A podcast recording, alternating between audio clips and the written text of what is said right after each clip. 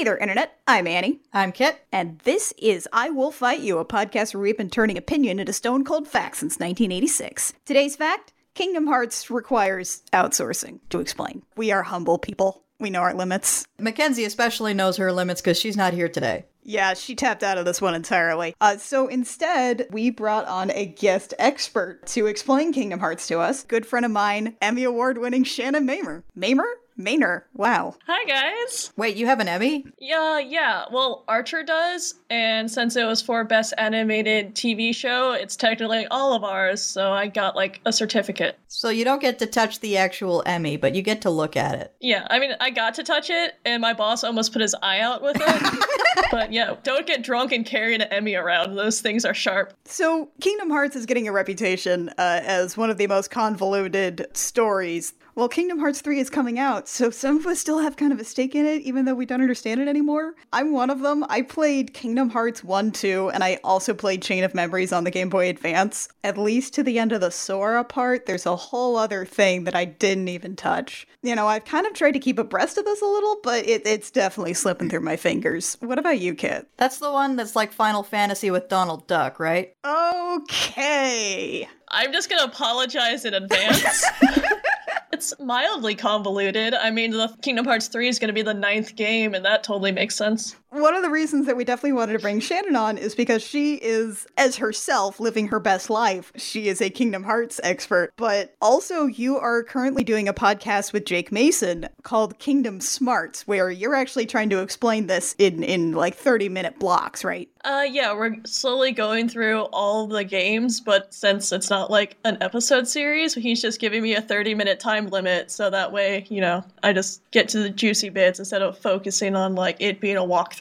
While still focusing on how many feelings you have for Sora. I robbed everyone because there's definitely an episode where I should have cried, but I was sick while we were recording it. So I was like trying to keep my face together. And I knew the second I started crying that everything would fall apart. So I was just like, no, to keep me from being disgusting, I, I'm not allowed to cry. But had I not been sick, I definitely would have cried on the show for episode ten. So you usually have thirty minutes to explain as much of Kingdom Hearts as you can. We're going to give you a bit of a uh, challenge here. Our podcast is only about an hour long. So okay. Here's what we're going to do. You got about an hour. Can you help explain all of Kingdom Hearts? Uh, let's see. Do you want me to start more along the lines of like Xehanort traveling through time to collect thirteen versions of himself to create an ultimate darkness to fight against the ultimate light of seven Keyblade wielders? Or do you want me to start more along the lines of, like, Sora's a kid and he hangs out with Donald Duck and Goofy? Uh, I think the thirteen versions of yourself is uh, much more in line with our usual content, so... Well, that's the main villain, by the way, that you don't meet until, like... Let's see, the first game came out in two thousand two. You don't meet him until Birth by Sleep, which came out in two thousand ten. And you don't find out his actual plot until Kingdom Hearts three D, which came out in two thousand twelve or two thousand thirteen.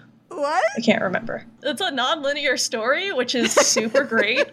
Okay. Okay, so last I checked, there was Ansem from the first one who turned into a big flesh boat. There was Black Hoodie Ansem. There was Riku but Ansem. There was a very old man in a video who looked like Ansem. But none of these are the bad guy. Yep. Oh wait, and there was also there was also real Ansem, apparently. I don't even know what you're talking about now. Okay, well, in the first Kingdom Hearts, you hear about this guy named Ansem, who was apparently like a Sage King of like Hollow Bastion slash Radiant Garden, which was like the world where all the Final Fantasy characters are from, and also some Disney characters. But it's like a huge castle in a big town, and there was like the scientist that in the first game you're like, oh, this is a nice guy, till you read like his Ansem reports, which is like, oh, I'm like torturing people and stealing their hearts and figuring out what darkness is, and oops, I created the Heartless. Then you find out at the end of the game that he's the bad guy, but then you find out in Kingdom Hearts two that he's not actually even the real Ansem, and that Ansem was the scientist, and then like he had an apprentice who is Apprentice Xehanort, who's actually the bad guy, but also kind of not the real bad guy, because you find out stuff about him in Birth by Sleep, but he was faking being Ansem just to fuck with that guy, and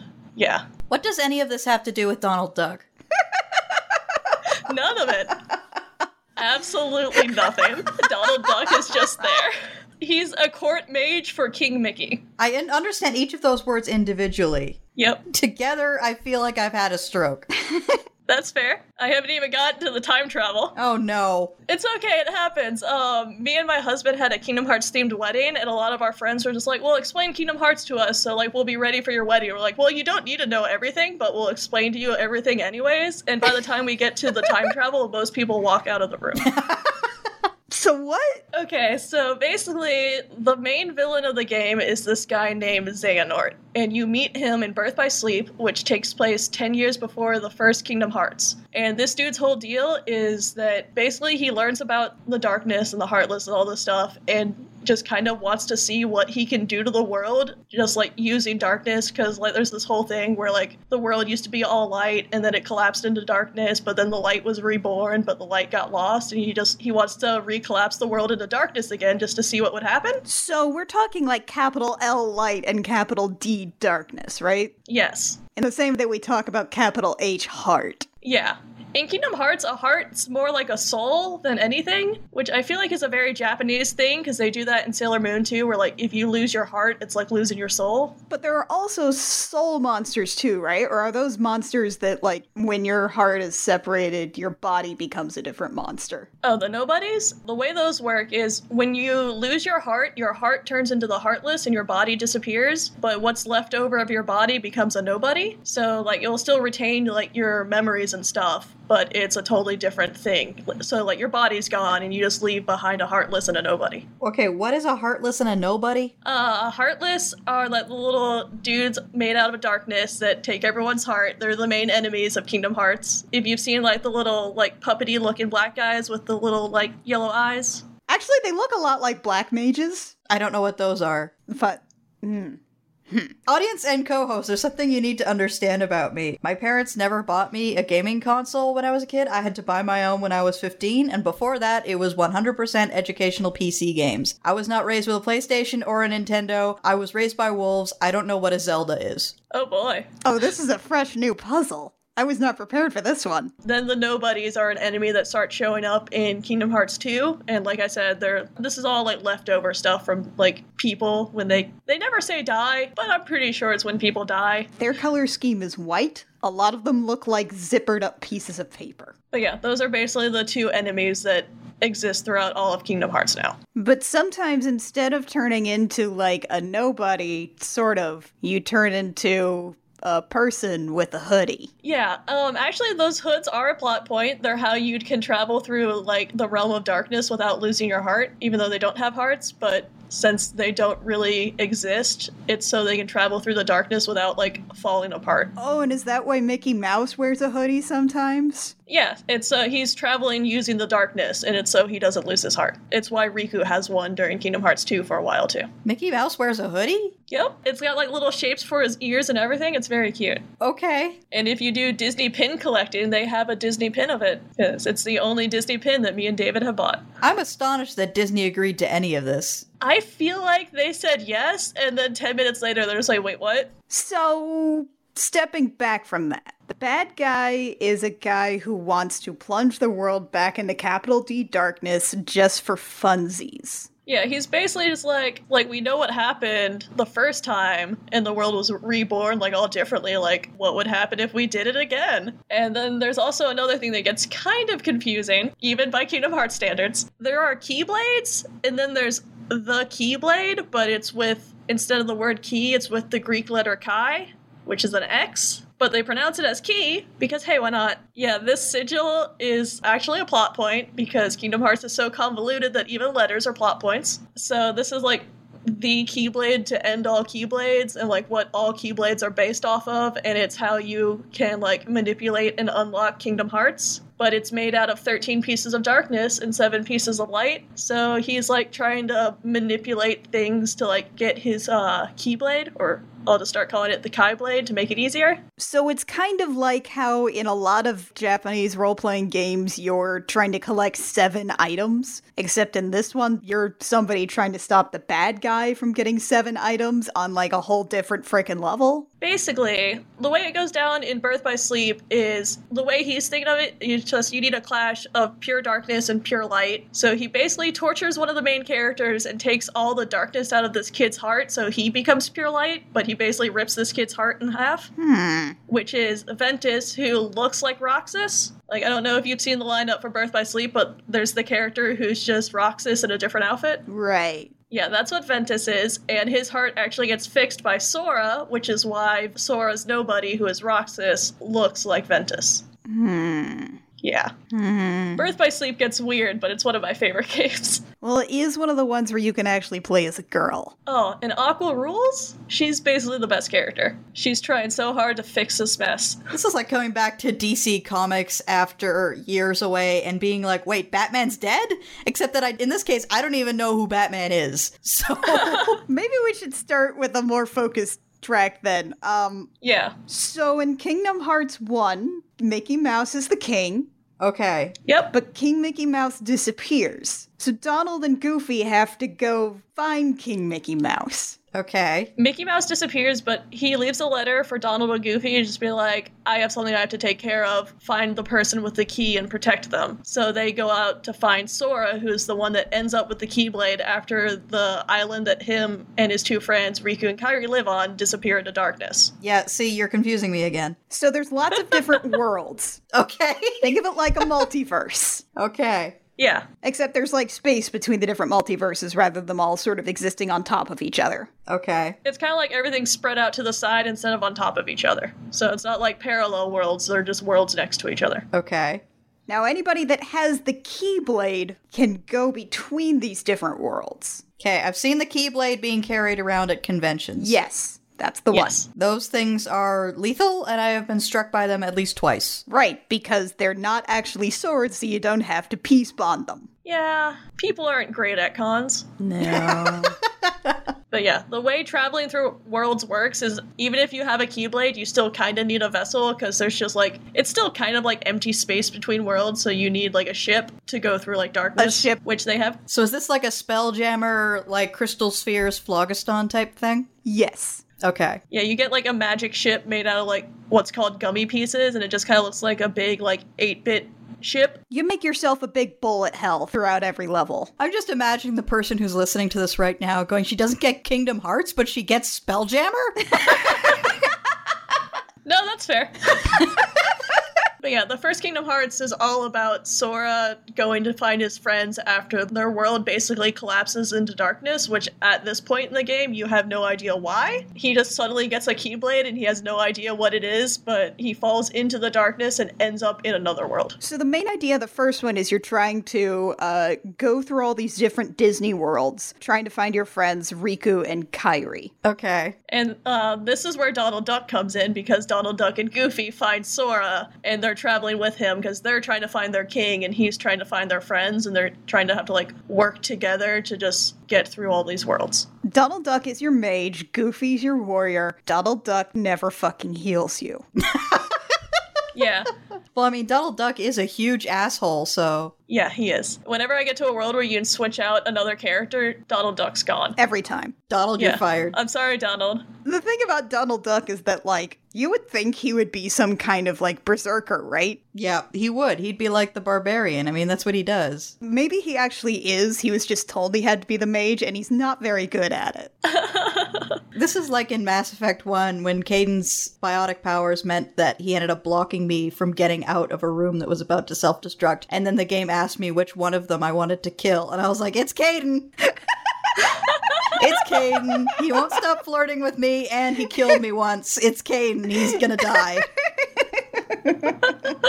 It's like that, yeah, but less permanent.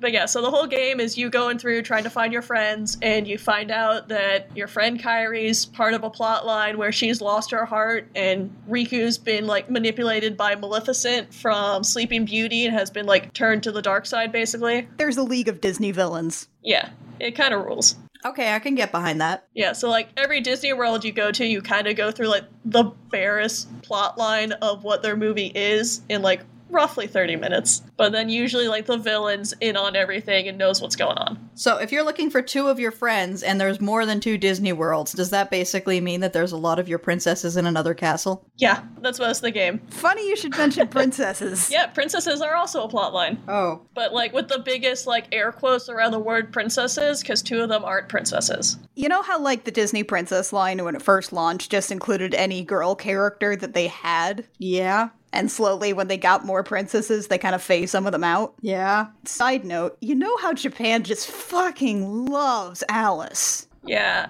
What's weird is Alice is a Disney prin- one of the princesses of heart, but then you actually have Ariel in the game and she's not one of the princesses of heart. But Ariel's a literal princess. Yeah. So I think it's more just like whoever, because there's the seven princesses of heart and they all have like hearts of pure light, like they don't have darkness in them. So they, they can be used to open the keyhole to Kingdom Hearts. So wait, what? Okay, in this equation, what is the literal Kingdom Hearts then? Good question. Oh no. It's the heart of all hearts, basically. So it's just this entity that's kind of a huge power source that runs everything. They're, they haven't been very clear on it. And you need to get there, why? Because it's a huge power source that everyone wants. And people are just like, it's pure darkness, so I can use it for my dark deeds. Everyone's like, no, it's pure light, so we can use it to protect the world. And everyone just kind of, it, they just want it. As I understand it, it's kind of that MacGuffin that's just very powerful. Yeah. So if you have it, you have all the power, but it doesn't really explain anything. Anything beyond that. Yeah, it's one of those, it's so powerful that like no one's really done anything with it, so they don't actually know what it will do. Okay, so it's the Tesseract. Yeah.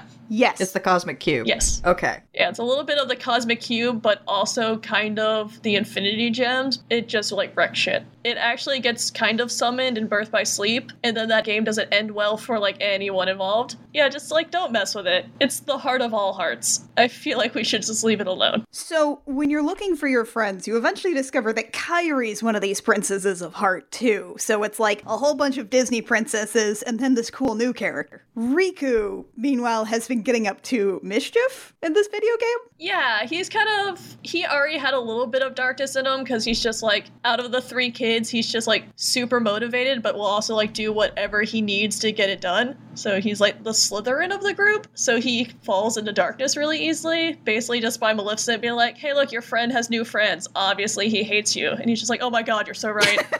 This is excusable if this character is like twelve. Uh, I think he's fifteen and the other two are fourteen. Oh. Yeah, it's even worse. He's a fifteen-year-old boy. And most of the game is him just being like, why doesn't my friend like me enough? I guess I'll be evil and rule the world. Because Maleficent is definitely the most trustworthy person who seems to have a very good handle on interpersonal relationships. Yeah, it, she only looks like a devil. I'm, I've been Google image searching these characters in, in the hopes that, like, visual reference will help me tell them apart. And, uh, like, Like the fifth result for Riku Kingdom Hearts is him kissing another kid with very spiky hair. That's fan art. Yeah, that's probably Sora. Yeah. Okay. Okay, that's a picture with some abs. That's probably not game accurate. Yeah, the Kingdom Hearts fandom is interesting. But yeah, so Kairi's basically one of the MacGuffins now, and Riku's turned into a villain, and he actually gets possessed by the bad guy that we were talking about earlier, Ansem, because at this point, Ansem's not really a person. He's just kind of, well, I guess, spoilers, he's a Heartless, so he just kind of possesses Riku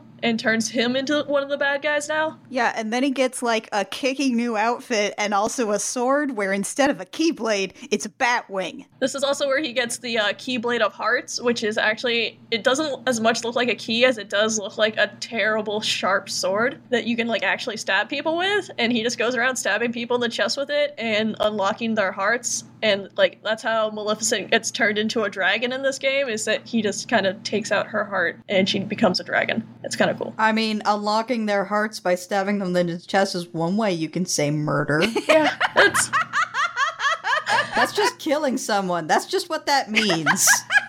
I mean, you're not wrong. That is, that's definitely what's going on. But yeah, then it turns out that Kairi's heart had been inside of Sora the whole time because of plot stuff that happens in Birth by Sleep. Sora's kind of like a mini fridge, but for souls, is what it seems like.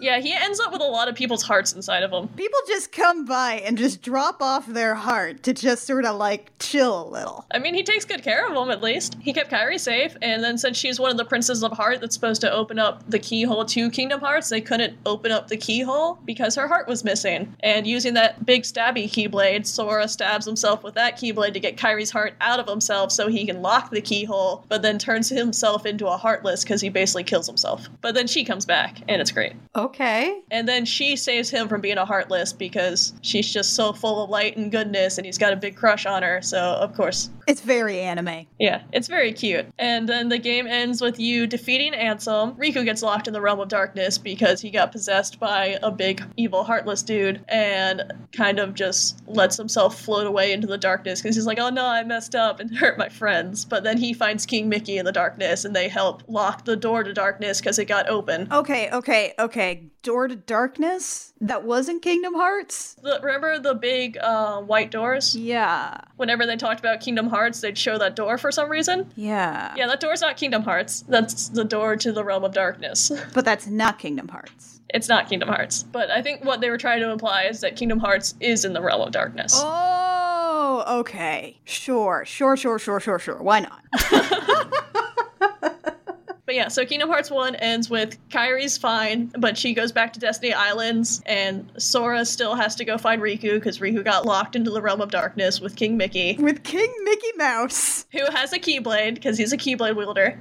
King Mickey Mouse is a Keyblade too. And uh, yeah, that's the end of the first game, is that you only really save one of your two friends, and then like, everything's still kind of not okay. The visualization of this right now is like one of those pure math classrooms with the huge fucking blackboard with Annie and Shannon like frantically scribbling down calculations and me sitting in the back of the class eating Doritos. That's what this is right now. Yeah, that's fair. So then you go to the Game Boy Advance game. Which is Chain of Memories. Which is a card game. Yeah, the gameplay of this game fucking sucks, and I never actually play it, and I always just watch the cutscenes because I don't have time to play games that aren't fun, but the plot line's really important. I'm like one of the few people that I remember like tolerating it, not actually liking it, but kind of being okay with it. I remember I downloaded the ROM because I didn't have a Game Boy Advance, and then like I played like an hour of it, and I was like, oh, this is terrible. I'm done with this. I'm gonna see what else I can do. So I would just like sit on like forums and like, I think Wikipedia was around. I don't know. I found somewhere where I just like read the plot of the game, and then like eventually by the time two thousand eight rolled around, they put out like a remastered version that actually had cutscenes because it was made for the P S two. So I would just go and watch those cutscenes on YouTube. So Sora, Donald, and Goofy are looking for Riku by wandering around in a field. Yep. And then one night they just come across a giant freaky looking castle, and Sora's like,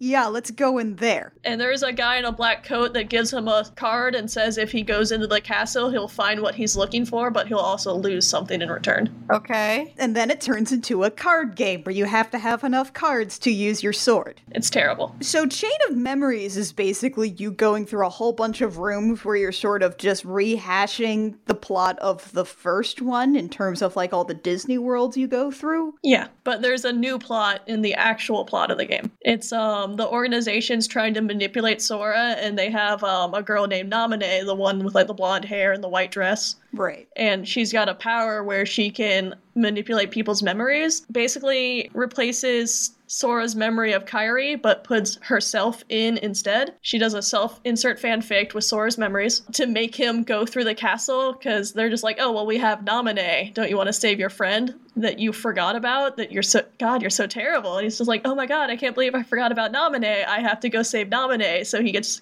like really focused and like insane over saving Naminé to the point where he just keeps going deeper into the castle, and the deeper he goes, the more memories he loses. But they're just trying to get him to a point where he's basically nothing, but they need the Keyblade, so they'll have like an empty shell that's Sora and be able to use his Keyblade. So they basically just want to make him into like a puppet then? Yes, which I think one of the organization members is actually like creating replicants, and like he makes a fake Riku to like manipulate Sora more, and like having this fake Riku act like a villain just to like keep getting Sora angrier, so he'll just keep being reckless. So it's basically a game where it's just like, hey, let's just like mess with this fourteen year old and he's not gonna have any memories and we're just gonna torture him. It's gonna be great. So the organization are the bad guys of this game and also Kingdom Hearts two, right? They're the ones in the hoodies? Yes, that's the nobodies that are in the hoodies but have retained like a human form. Which basically if someone of like a really strong heart loses their heart, their nobody, instead of being like a mindless nobody that's just like a monster, it remains a person and keeps their memories. So they go through the video game with the cards, and then Sora loses all his memories. And I think he gets to the point where he does finally meet Naminé, and Naminé just feels so bad for what she's doing, but she's being made to do it by the organization. They're like, hey, do it, or we'll, like, maybe kill you. Like, don't worry about it. Like, they don't say it, but you can, like, tell that it's there on the table. Oh, so this is one of those destroy things. Or they're just kind of like, yeah, like, you should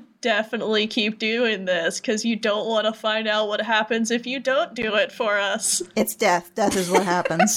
Uh, Naminé feels really bad, and she ends up meeting Sora and just being like, hey, you don't actually know me. I manipulated your memories. You can stop doing this now. And he's just like, oh, no, it's fine. I'll still save you. I mean, I already have all these feelings, so I might as well put them to good use. I'll save you. It's fine, because Sora's a good boy and he just wants to help everyone. Even if you literally erased all of his memories and manipulated him to get what you wanted. He's a very good boy. And then on the other side, uh, Riku also manages to come out of the darkness with King Mickey, and he's in the same castle, just on the exact opposite side of Sora, and he's trying to get his way to Sora, but he's having to go through his own challenges and deal with the fact that, like, he still has Ansem in him, so he's basically being tormented by, like, a ghost of a Heartless the whole time that's just like, hey, like, you're struggling real hard. You'd be so much stronger if you just used darkness again. So he's still got, like, a little bit of a bad guy possessing him, but now it's just like, hey, you should be evil, and he's like, no, I want to be an anti-hero. Basically, but then Chain of Memories does end with him having to, like, accept the fact that he needs to use the darkness, so that's why when we get to Chain of Memories, he looks like Ansem. What? Yeah, he embraces the darkness and kind of turns back into Ansem. It's very weird. I seem to recall Chain of Memories ends with Sora in, like, a little pod. Yeah, the main boss of Castle Oblivion, which was the weird castle, was an organization member named Marluxia, who kind of, like, went rogue against the organization and wanted to, like,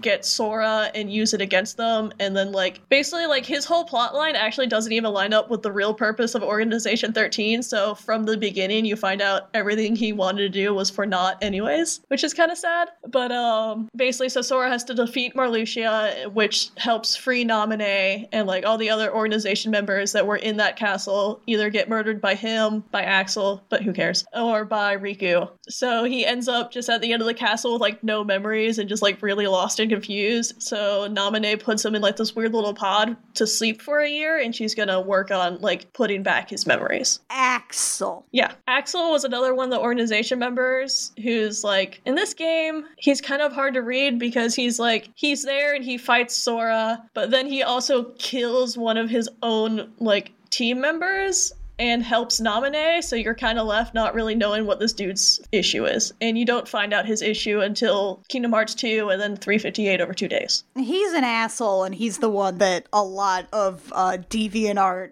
Kingdom Hearts fan art has kissing the blonde boy. He's a fan favorite, and he is a good character, but he's my absolute least favorite character in Kingdom Hearts because I just don't trust him. He looks like he's, like, a really low-key member of the I C P. Oh, okay. So, Kingdom Hearts two. Sora's still in the pod at the beginning. Yes. So, wait, hang on. So if somebody plays through Kingdom Hearts one, somehow misses the Game Boy Advance game, so at the end of Kingdom Hearts one, it's like, oh, I'm gonna find my friend. This dude fell in the darkness. Also, Mickey is there. Set up for the next game, and then by the second game it's like all this other shit has happened, so you just wake up in a pod. It's like, what the fuck? Oh no no no no no it's even better. You don't wake up in a pod yet. In the second video game you start as a completely different dude. What? Yeah, you play as a completely different character with basically no interaction with any idea of Sora for the first four hours of the game. What? You just hang out with your buddies and complete a school project before the end of summer vacation. What? The uh, story behind all of it is that you're a character named Roxas, who is actually Sora's nobody from Organization thirteen. So, like, when Sora stabbed himself, he turned into a Heartless for a little while, and then that also created his nobody somewhere else. else, right? Yeah. And you find out more about him in the game after Kingdom Hearts two, but in Kingdom Hearts two, you're kind of just left with like a little bit of a mystery where like you can kind of figure out who he is. If you didn't play Chain of Memories, you have no context. So you're just like, I don't know what's happening. But if you played Chain of Memories, you're just like, oh, all these dudes have X's in their name. I bet this dude is one of them. If you take the X out, rearrange his name, it spells Sora. Easy. But if you didn't play Chain of Memories, you basically don't figure out who this kid was until the end of the game. It's bullshit. Yeah, Kingdom Hearts is very unforgiving to people that skip games, which is why I'm very nervous for everyone I know that's going to play Kingdom Hearts three without touching anything except Kingdom Hearts one and two. I'm just like, oh, no, don't do that. You're going to hate it. So the whole idea, if I seem to recall, is that Roxas here, the other character that you have to play as for the first four hours without any mention of anything else, is basically in a simulation. Yes, he's in a fake world because the last bit of Sora's memories exist within Roxas. They're basically just leading a cow to slaughter, unfortunately. Roxas's storyline's really sad. He's just basically being manipulated and tricked until they can get him to Sora and then have him disappear, and the remaining bits of Sora's memory go into Sora. Does any of this have anything to do with Disney at this point? Mm, no, but there are some Final Fantasy characters in there. Yeah, the Disney and the Final Fantasy is more of a garnish. Good news, though, when you wake up as Sora and Roxas disappears and you get to just play the frickin' game, then you get to go to Mulan World. Cool. Yeah, you get to go to Mulan's World, you get to go to Lion King World, and then you turn into like an actual little lion and it's adorable. Oh no, the furries must have been ecstatic about that. They one hundred percent were. You know how DeviantArt had that whole just sort of like subsection of people that just drew Lion King lions? Yep. Yeah. Yeah, they had a field day. Also, if you went to Mulan World, did you get to talk to Eddie Murphy Dragon? No. Yes, but he wasn't voiced by Eddie Murphy. God damn it! Well, then what's the point? Did they actually have a black guy voicing Mushu at least? Because I remember Mulan two definitely had a white guy pretending to be Eddie Murphy being a dragon. I'd have to look up who was voicing him. I have no idea. But uh, yeah, Kingdom Hearts two is where like you kind of start getting the meat of the story and realizing that everything's really insane. And there's like a whole scene where Sora gets to see a picture of the apprentice Xehanort, and he's just like, oh, there's Ansem. And Mickey's just like, no, that's apprentice Xehanort. Xehanort. And Sora's just like, ah, sure. Hang on, hang on, hang on, hang on, hang on, hang on, hang on, hang on, hang on. Hang on. Yeah. Hang on. I'm on the I M D B page for Kingdom Hearts two trying to look up who played Mushu, and Haley Joel Osment plays the main character? Yes. Yep. Jesse McCartney's in here? Jesse McCartney is Roxas, right? Yeah. How did this happen? Disney. Anyway, Mushu is definitely played by a white dude. Nice! It is, in fact, the same white dude from Mulan two. Spec! Spectacular! Well, at least there's a little bit of consistency. In Kingdom Hearts two, Pete is one of the main villains, and uh, there's no way to make Pete look cool next to, like, everyone else in the game. Oh my god, Pete's outfit is very not great. Oh, he's my least favorite design ever done in any Kingdom Hearts games. Because he's got, like, he has the kind of outfit that, like, you give one of the anime guys in Kingdom Hearts, except it's on Pete. Okay? It's got buckles, it's got belts, it's got buttons. And there's also a um, Pirates of the Caribbean world in uh, Kingdom oh, Hearts yeah. two, but it's all like photorealistic and they look like people. But then there's these cartoon characters standing next to them. And it's the weirdest thing. two thousand six photorealistic C G I. But there were definitely more people than Sora was. Like Sora's definitely a cartoon. And then like Pete would show up and you're just like, I don't know what's happening. So whenever people are just like, don't you want Star Wars in Kingdom Hearts three? I'm like, no, no not at all. No, no, no. I'm good. I don't want people next to my Sora. Kid, do you know do you know what world is in Kingdom Hearts two? Uh, I get the, the horrible sinking feeling you're gonna tell me. Tron? What? Oh, God. No. Not Tron two. Tron two hadn't come out yet. We're talking original Tron. You can't put the dude in Final Fantasy. They do. The dude shows up in Final Fantasy twice. So Kingdom Hearts two, with all these different worlds, it's a lot like Kingdom Hearts one in that you're just sort of going around and solving Disney plot problems for the most part. Except also there's dudes in hoodies. Yeah, the organization also shows up and just, like, makes these worlds way more dense. So basically every Disney world, you get to defeat a organization member. There's a lot of plot in Kingdom Hearts two. I think my brother's playing through it now for the first time, and he's just like, if I see one more cutscene, I'm just like, ah. Oh. Dude, I'm so sorry. Isn't there some part where, like, Goofy dies? Yes, they think Goofy dies, and then King Mickey goes berserk and just kills a bunch of Heartless, and then Goofy just sits back up. He's like, oh, I'm fine.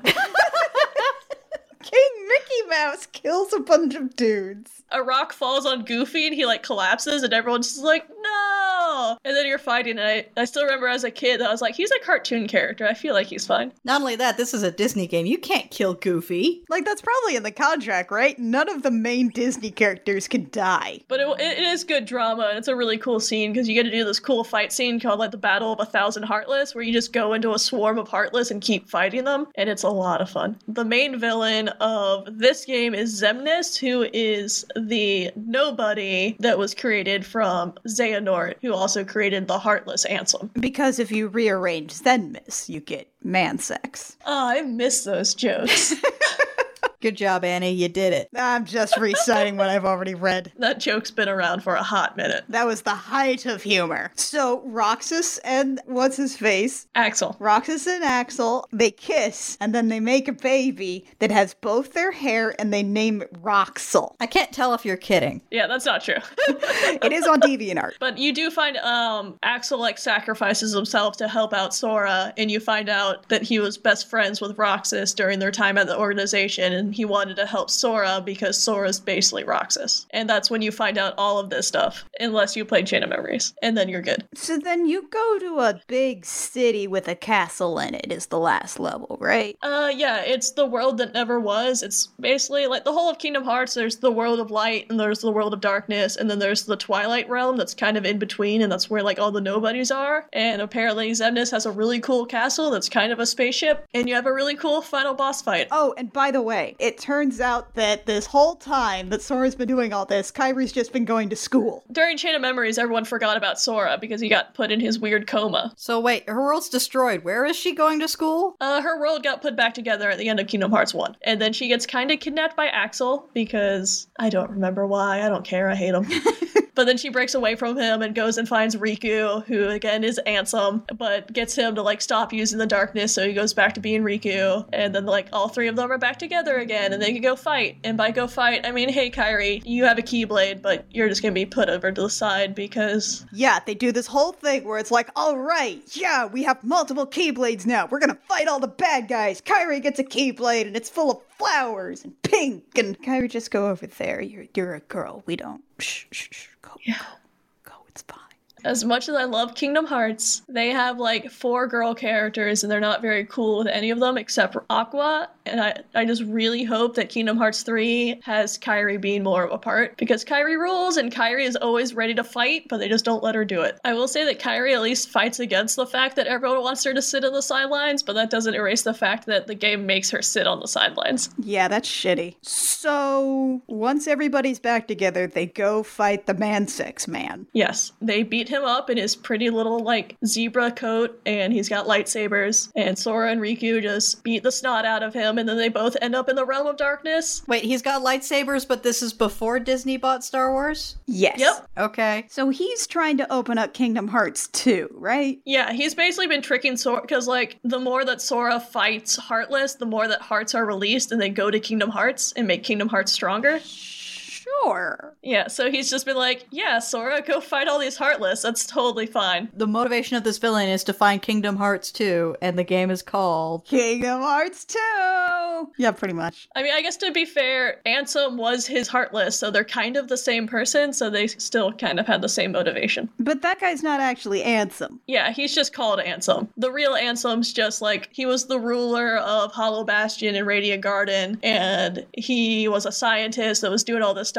And basically all of his experiments got stolen by the fake Ansem, and he just started calling himself Ansem, so people would just be like, oh yeah, all these reports are being done by, like, our friendly, like, Sage King. That's awesome. But he's just like, yeah, no, I'm actually just doing evil stuff, but if I say I'm Ansem, no one's really gonna fight me on it. And then Ansem gets really mad. That sounds like kind of a research paper thing. I'm confused again. Yeah, this dude's just really mad at his T A, and a bunch of games just go to nonsense because of it. Okay, so Sora and Riku fight the man-sex man and then kill him. Then, like, the Twilight Realm kind of, like, starts collapsing, and they end up in the realm of darkness, and they're like super ready just to kind of give up and to rot away in darkness, which is kind of sad. Like they just kind of sit down and have a conversation. They're like, well, I guess we can't get out, so how's it going, Riku? Then they end up getting saved by, I think it actually, yeah, they get saved by Kairi. They basically use her light as a beacon and get out of the realm of darkness, which sounds like nonsense, but it's at least nonsense that works within the world of Kingdom Hearts. I mean, that seems to track, I guess. Sure. Yeah, she gets to break the rules because she's Kairi and she rules. It's the least they can do for her. So this is where I start going dark, but aren't there a bunch of video games that just do the same thing as Chain of Memories, which is rehashing the content of other video games? While moving the plot along in incomprehensible ways. Yeah. three fifty-eight over two days is a game that follows Roxas for all the three hundred fifty-eight days that he is part of Organization thirteen, and it's basically, uh, this one's kind of the most boring game to play because it's mission-based, and like, you just go through every day basically as Roxas. All three hundred fifty-eight days? It's basically three hundred fifty-eight missions, but I think some of them get truncated. Yeah, it's really boring, but I really like Organization thirteen, so I kind of, I, I'm actually putting up with it for the first time because it was another game that I just didn't play as a kid, so I just read the wiki and I was like, oh, that's easy enough, and now I'm playing it for the first time, and I'm just like, oh, this game's so boring. But yeah, you basically go through a m- bunch of missions, and the whole game is Roxas. When he first shows up as a nobody, he has like no memories, and he's just like a zombie. So like the first like ten missions, like you have no personality, but then you slowly get to start becoming your own person, and you become friends with Axel. And then there's a, like a mysterious fourteenth member of Organization thirteen, which is a girl named Xion. And the whole game is you find out that she's actually a replicant from Sora's memories made by one of the other organization members who exists to manipulate Roxas, which is what they wanted to do in Chain of Memories with Sora, but they're doing it with Roxas now because he can also use the Keyblade. But then Roxas kind of catches on, and when Naminé is doing the whole thing where she has to restore Sora's memories, she has to destroy Roxas and Xion, and the game actually just ends up really sad. So Naminé, isn't she somehow related to Kairi? Naminé is Kairi's nobody that was created when she lost her heart, but since she doesn't have any darkness in her heart, she didn't create a Heartless. So she didn't lose her body, she just has an extra body, and that body is blonde. Like a weird witch that has cool superpowers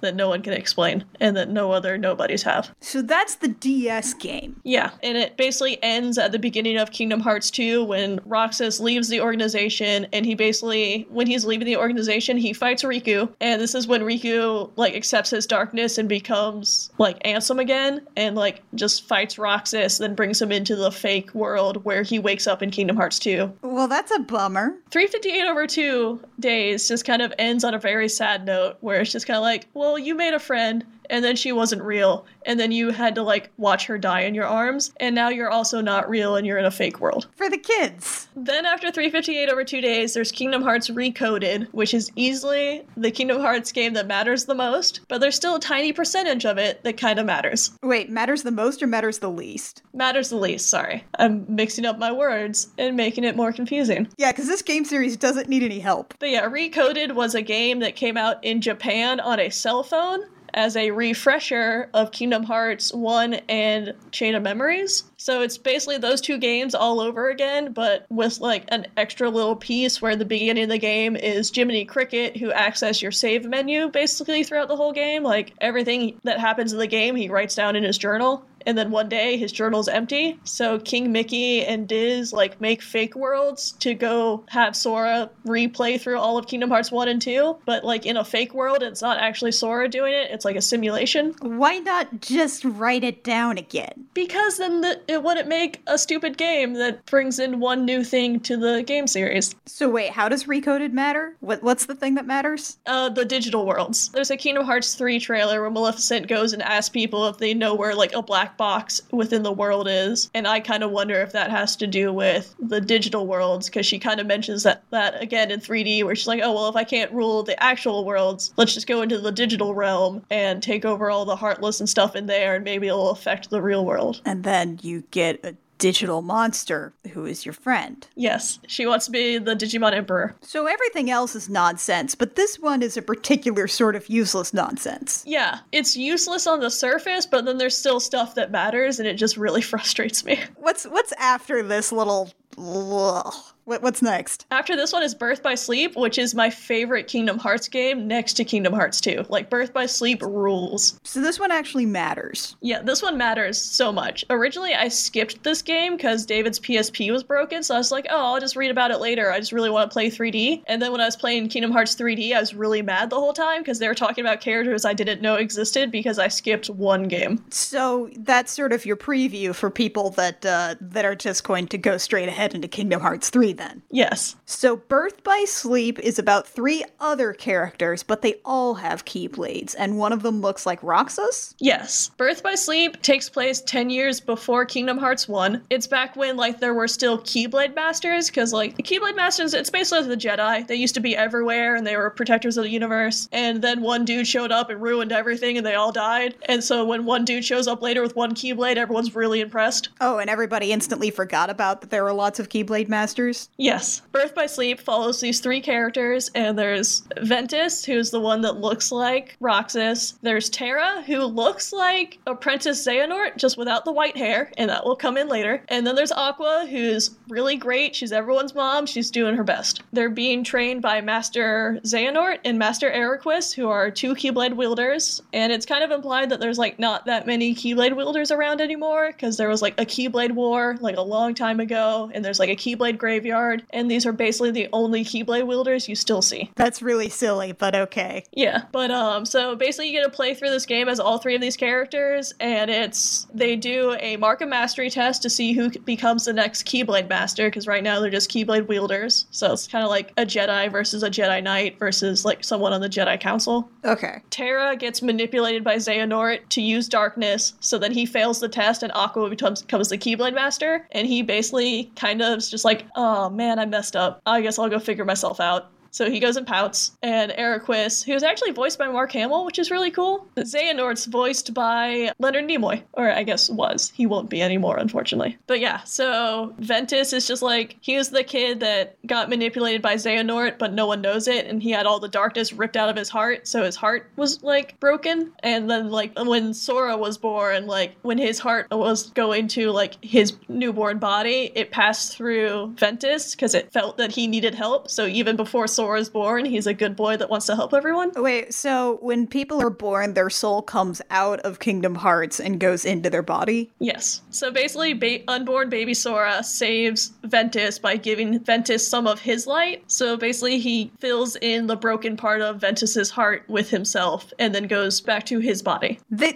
so these guys do, like, go to Disney World, right? Yeah, one of the worlds is basically Disney World. The plot of this game is basically Terra's falling into darkness, and Aqua and Ventus are trying to make sure that doesn't happen, but it's Master Xehanort that's manipulating Terra to do it, because at this point Master Xehanort's, like, really old, so he's basically turning Terra into his vessel so he can just put his heart into Terra's body and then just keep on living as a new person. Okay, so kind of a blood countess thing. Yeah, which is why when we see pictures of Apprentice Xehanort, it's a younger person, because it's actually Terra's body, it just has Master Xehanort's heart in it. So basically he's making this kid turn evil so he can just empty him out and then put himself in it. And then he's messing with Ventus because he took all the darkness out of Ventus and made, like, this person that's basically made out of pure darkness, and he wants to make them fight to try to make that Kai blade I was talking about, because it has to be made from a clash of pure darkness and pure light, and then that way he can unlock Kingdom Hearts and turn the world into darkness and see what happens. Okay, so so so so this Roxas looking dude. Yeah, Ventus. This old man, this old bad guy man, he basically made a shadow Link, like from what with the Zeldas. Yes. And then he wanted to make him fight, so them fighting makes a nice big old weapon. Yes. That actually tracks a little.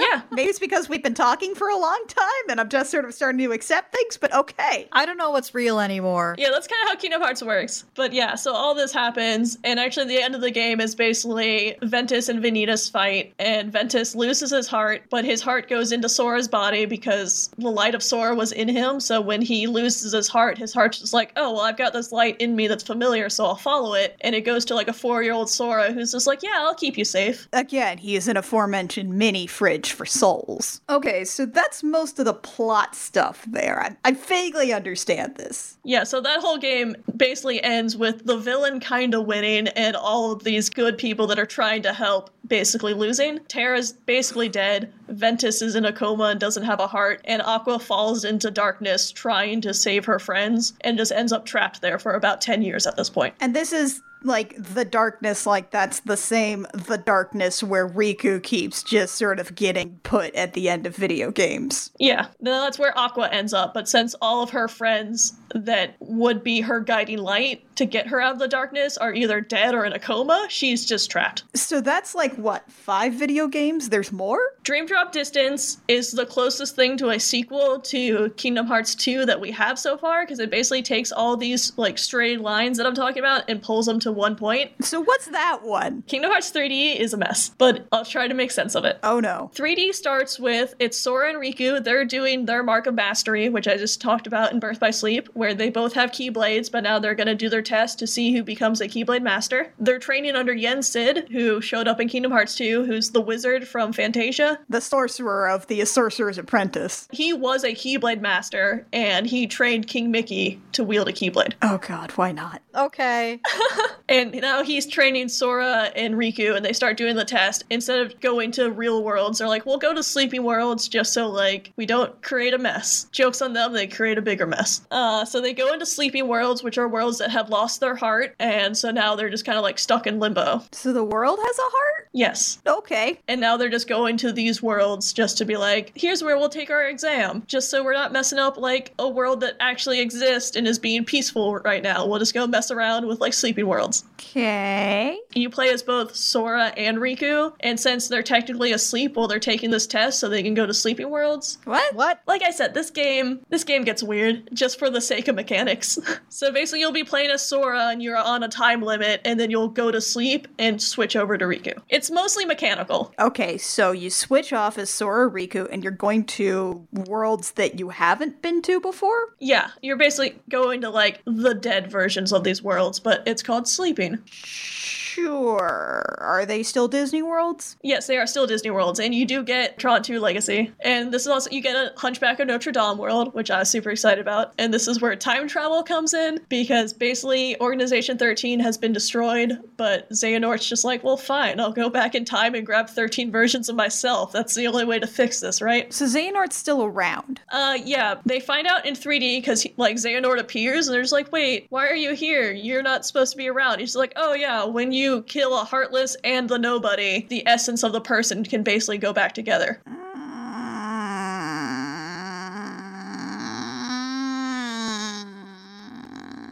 I'm so sorry. So this is like a Council of Cross-Time Dracula's thing? Yeah, basically. Okay. Yeah, so he goes back in time and gets Ansem. He goes back in time and gets Semnis. He goes back in time and gets a younger version of himself. He's there as the older version of himself. Again, if you destroy someone's Heartless and Nobody, they come back. So a lot of the Organization thirteen people have been resurrected as well. And he just starts turning them into vessels now. He wants to turn Sora into a vessel now. So he actually, again, this gets more confusing because Sora's already technically asleep. But then he puts Sora asleep in his dream, and then Riku has to go into Sora's sleeping heart to save him and wake him up and to get the darkness out of him before he can get turned into a vessel. The game ends with them both waking up. Xehanort's still there and still, like, getting all their pieces together, but, like, they just get out of the sleeping world to save Sora, and then Riku ends up becoming the new Keyblade Master. And then Sora has a totally different thing to go do, which is what Kingdom Hearts three is going to be. Basically, Sora's job is to now go save Aqua and then to hopefully save Ventus and Terra. Okay, so now they know about those other characters. Yes. This all feels a lot like somebody's really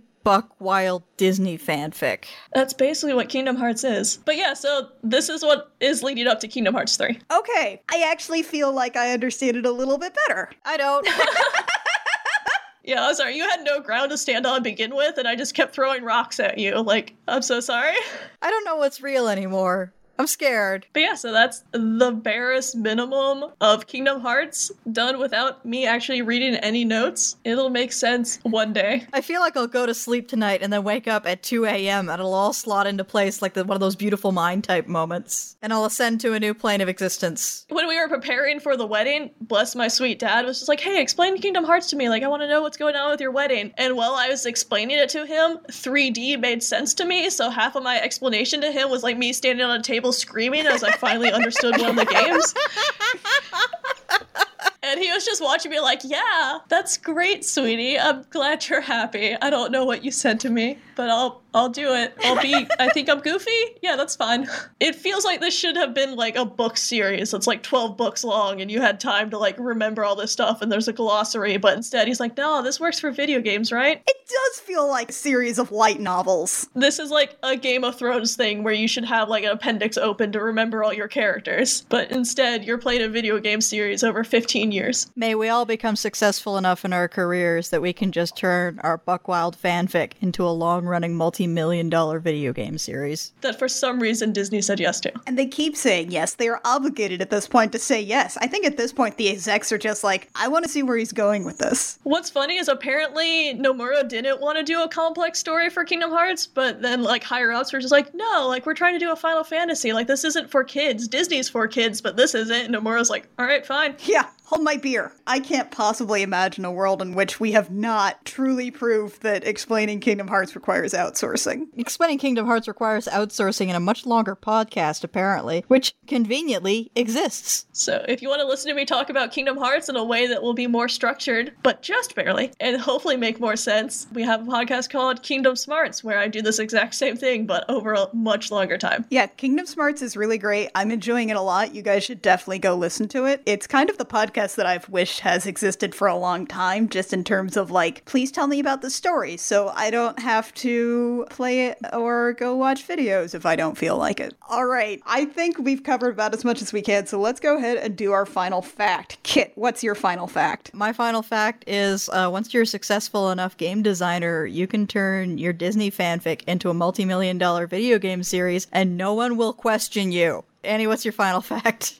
Uh, my final fact is that it is a universal constant that Donald Duck will never heal you. And I take comfort in that. And Shannon, what's your final fact? I haven't gotten to my final fact yet, because that's probably in a new game that's going to be like a few games from now, and it's probably going to be on a console I don't have. So I'll get to it when I get to it. Good enough. So, Shannon, thank you so much for coming on today and talking about this thing that is near and dear to your heart. No, thank you for letting me talk it at you. I hope it's been as enjoyable for you as it has been for us. I can talk Kingdom Hearts all day, every day. So, Shannon, we've talked about Kingdom Smarts a little, but where all can people find you online? Uh, you can follow me on Twitter at Shannon Maynor. I'm on Tumblr at shannon maynor art dot tumblr dot com. Uh, I've also got a Patreon, which I think should just be patreon dot com slash shannon maynor, because I'm an artist, and that's just so I can keep doing art. I'm on another podcast called Cool Kids Table, where we play R P Gs, and it doesn't involve me explaining very complex storylines like at all. So that one's a bit more. That one's a bit more friendly.